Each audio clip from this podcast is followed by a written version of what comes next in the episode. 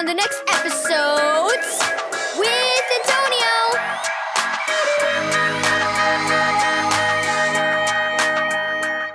Thank you, Keys for Kids Ministries, for this daily devotional. Moody Maddie. Read Proverbs 12, verse 15 through 18, and Galatians 5, verse 22 through 23. Maddie's brother Jason came into the kitchen wearing a frown. I just met a grizzly bear, he told his mom as he poured himself some cereal. Maddie sure is grumpy. Just then there was a knock at the door. It's for Grizzly, Jason muttered, seeing one of Maddie's friends through the window. He called for his sister. Maddie came out of her room and scowled at him. You could have answered the door, she hissed. She pulled out the front door open. Hey, Claire, she said, smiling. After Maddie and Claire left for school, Jason shook his head. How can she be so grumpy one minute and so happy the next? She sure is moody. A few days later, Maddie hummed happily as she helped her dad get the grill ready for hamburgers. But when her little sister wanted to help, Maddie angrily shooed her away. Then she checked the grill. The fire's out, she said and picked up the fuel starter. I'll squirt some of this on the coals. No, don't, Dad called out, but he was too late. Maddie was tipping the starter can over the hot coals. Immediately, flame shot up at her.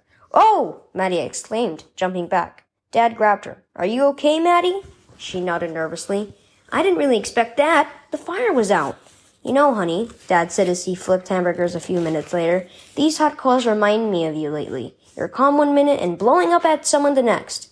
Maddie's face flushed. Uh, I am? Dad nodded. And the person you snap at doesn't expect it. Just like you jump to get away from that fire, your moodiness makes people want to avoid you. Oh, Maddie sighed. So what should I do? Well, first you need to remember that Jesus has given you the Holy Spirit so that you can respond to others in love. Trust them to help you be more even tempered. Then think about whether there's something you need to talk to someone about. Sometimes when something is bothering us, it can cause us to have mood swings. I get it. Your mom and I are always here to help, and so are the counselors at your school.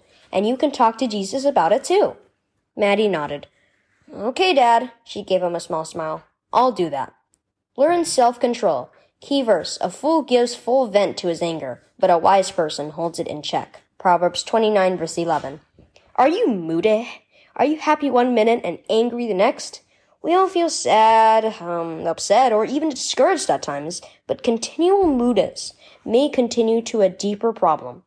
Talk to Jesus about it and trust Him to help you control your moods and share His love and joy with others. And don't be afraid to seek help from a trusted adult if your feelings become overwhelming.